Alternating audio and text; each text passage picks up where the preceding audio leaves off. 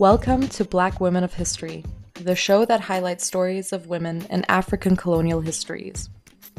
I'm Victoria Lauritsen, and today we're talking about women in Guinea during colonialism and how they use dancing and singing to educate and politicize their community. If you listen to the pilot episode of Black Women of History, you will remember Bibi Titi Mohamed and her vital part in the anti colonial resistance in what is nowadays called Tanzania. Bibi Titi Mohamed was born in 1926 in central Dar es Salaam to a Muslim family. Like many of her peers, she didn't receive any formal education, only four years of primary school. In the 1950s, she was one of those pushing for Tanganyika's independence from British rule, alongside Julius Nyerere, under the umbrella of the Tanganyika African Na- Nation Union, in short, TANU. When Tanzania became an independent state, it was Julius Nyerere who was renowned as the so called founding father, although without Bibi Titi Mohamed, he would have lacked an important mobilizing force that secured his success. This lack of recognition of her contribution to Tanganyika's liberation struggle resonates with a lack of recognition of women's contribution, particularly to political events and historiography in general.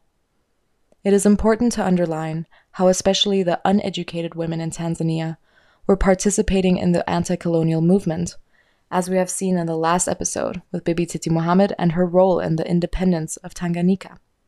In Tanganyika, especially Muslim women with basically no formal education were the backbone of the anti colonial liberation struggle. As you will hear in a moment, this was the case in Guinea as well.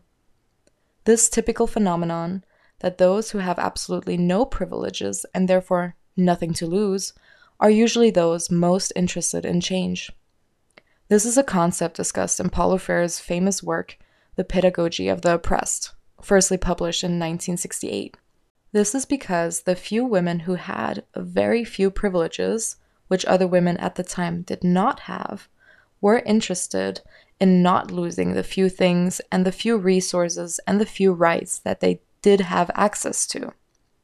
If you see other people off worse than yourself, you are grateful for the few things you do have and are even more fear- fearful of risking their rights for the fight for change.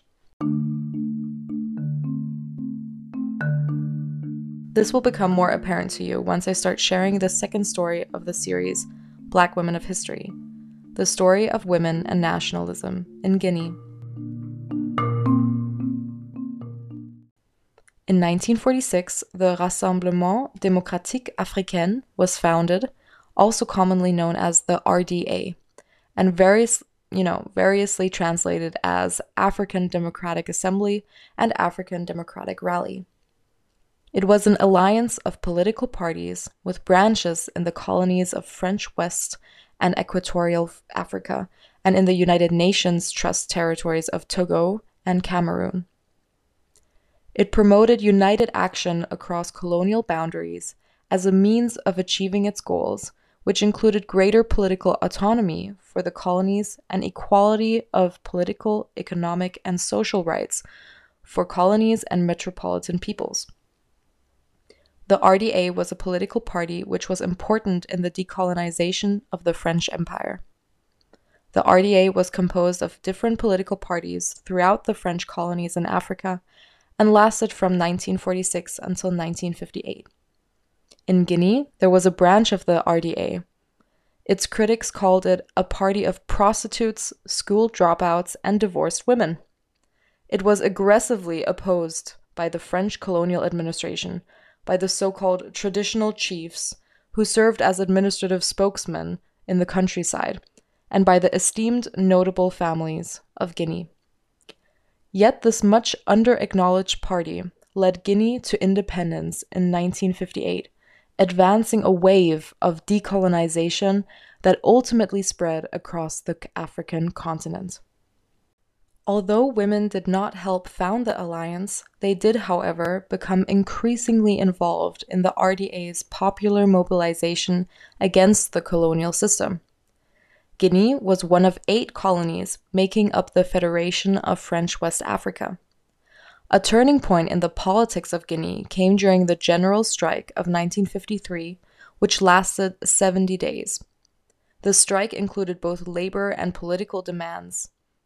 Women of Guinea had a vital role in helping the strike through material assistance and community mobilization. This was recognized by male RDA leaders who then decided to recruit them for the nationalist movement.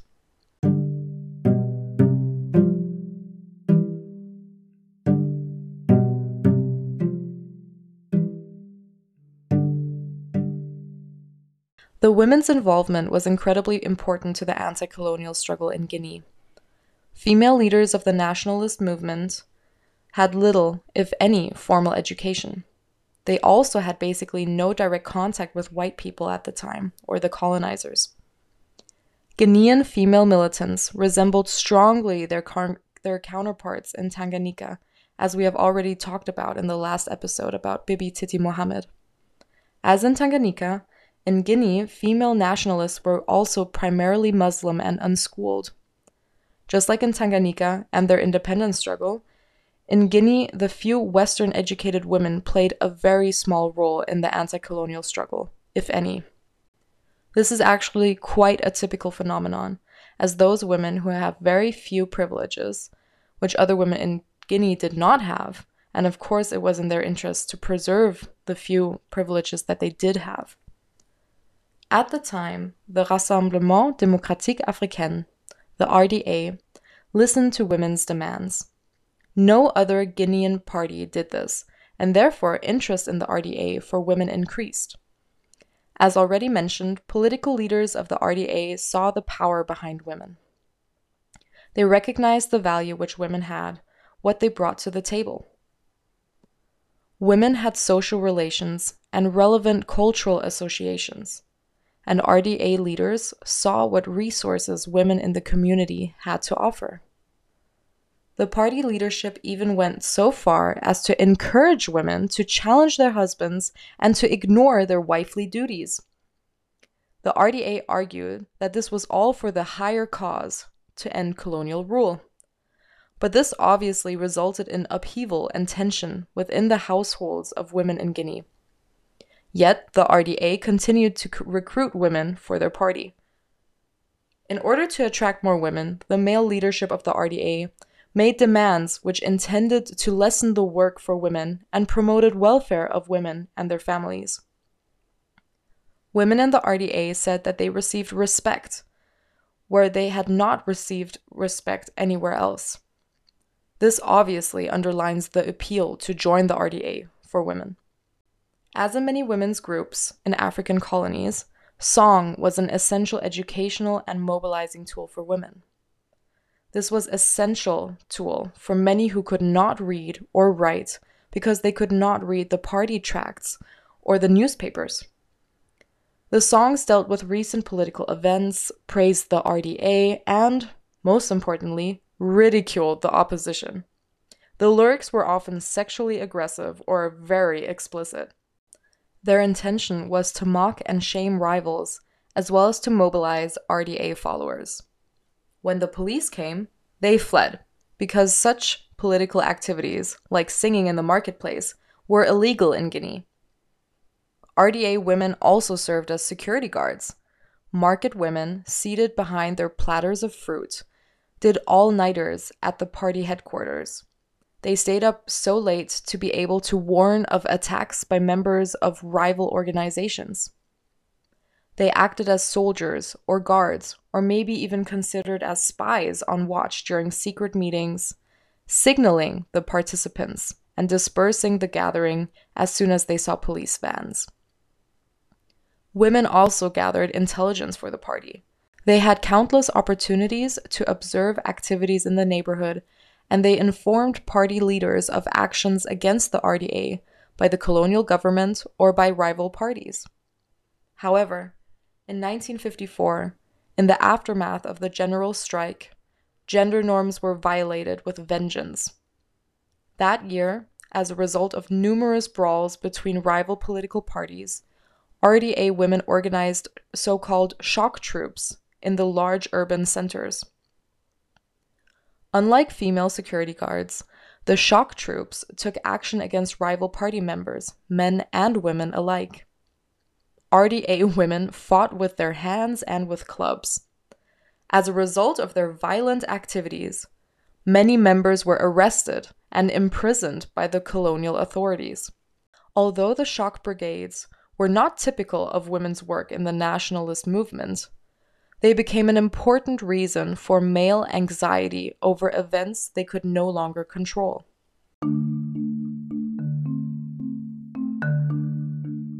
All of a sudden, many RDA men resisted women's emancipation. While some husbands supported their wives' involvement in the nationalist struggle, many did not. Wife beating, marital breakdown, and the taking of additional, more submissive wives were common responses. Because of tensions within RDA households, the party quickly gained a reputation as a haven for prostitutes, so called loose women, and divorcees. Rival parties and the colonial administration eagerly capitalize on this image, railing against the evil of wifely disobedience. A woman's refusal to engage in sexual relations with her husband was a serious violation of a marital contract and was a good reason for a divorce. Some women left husbands who refused to join the party. Others reportedly refused to marry men unless they could present an RDA membership card. Thankfully, women did not let themselves get put down. Women continued to join the RDA with or without their husband's consent. These black women were incredibly angry. If you are wondering why, let me quote a book published last year by Elif Shafak called How to Stay Sane in an Age of Division. Quote, Anger in the face of injustice and oppression is not only a dignified human response, but often the antithesis of indifference. Unquote. Although this anger of black women and the unique oppression they face, black men were scared of black women owning their power and fighting for themselves. The men's anxiety and fear of powerful women is not a new phenomenon. Even though one would think that black men understand what oppression feels like due to racism, and would therefore be interested in supporting black women in their move for empowerment it is sadly not usually the case. Paulo Freire argues that the oppressed feel an irresistible attraction towards the oppressor and their way of life. In their isolation, the oppressed want at any cost to resemble the oppressor, to imitate them, to follow them, to become them. This is because of a system in a system of oppression, there is a hierarchy, and of course, those at the bottom want to get to the top. It's because they want to have the same privileges as their oppressor. This underlines why black men did not exactly end up supporting the freeing of black women. In the last episode of this podcast, I talked about what privilege is. To refresh your memory, I will remind you that black men are more privileged than black women because they have male privilege. White women are also more privileged than black women because they are white. Again, this does not mean that black men and white women do not struggle. It just means that black men do not struggle because they are men, and white women do not struggle because they are white. To put it in Sara Ahmed's words, which I am citing from her book Living a Feminist Life, quote, This is why I describe privilege as a buffer zone. It is how much you have to fall back on when you lose something. Privilege does not mean we are invulnerable. Privilege can, however, reduce the cost of vulnerability.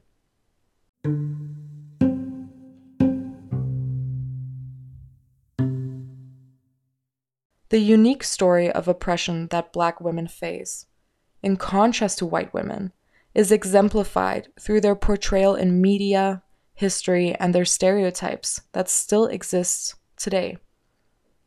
The way that Black women were and still are portrayed as, in contrast to how white European women were viewed and still are viewed, is incredibly important for further understanding of the unique Black woman experience. Maria Lugones, in her work The Coloniality of Gender from 2008, argues that historically the characterization of white European women is shown as fragile and sexually passive. This is a uh, stark opposition to the picture of non white colonized women, including slaves. Their image was connected to sexual aggression, perversion, and strong enough for any labor. Patricia Hill Collins also noted in her text, Controlling Images and Black Women's Oppression from 1991, states that Black women stereotype in slavery equals all Black women as sexually aggressive. This is a rationalization that was used by white men to sexually assault Black slave women. This is incredibly problematic. This legitimization through fetishization of Black women and colonized women is going to be vital in understanding the unique oppression Black women face, which started in colonialism and still exists until today.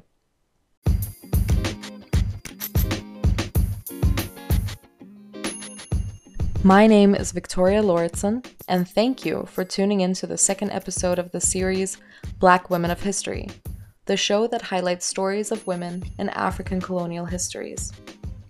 You can look forward to the next episode of Black Women of History, where I will be talking about the guerrilla girls in the Zimbabwean national liberation struggle and the opposing image of women in conflict regions. The image of the stereotypical strong black woman but who, in reality, is still oppressed and unequal.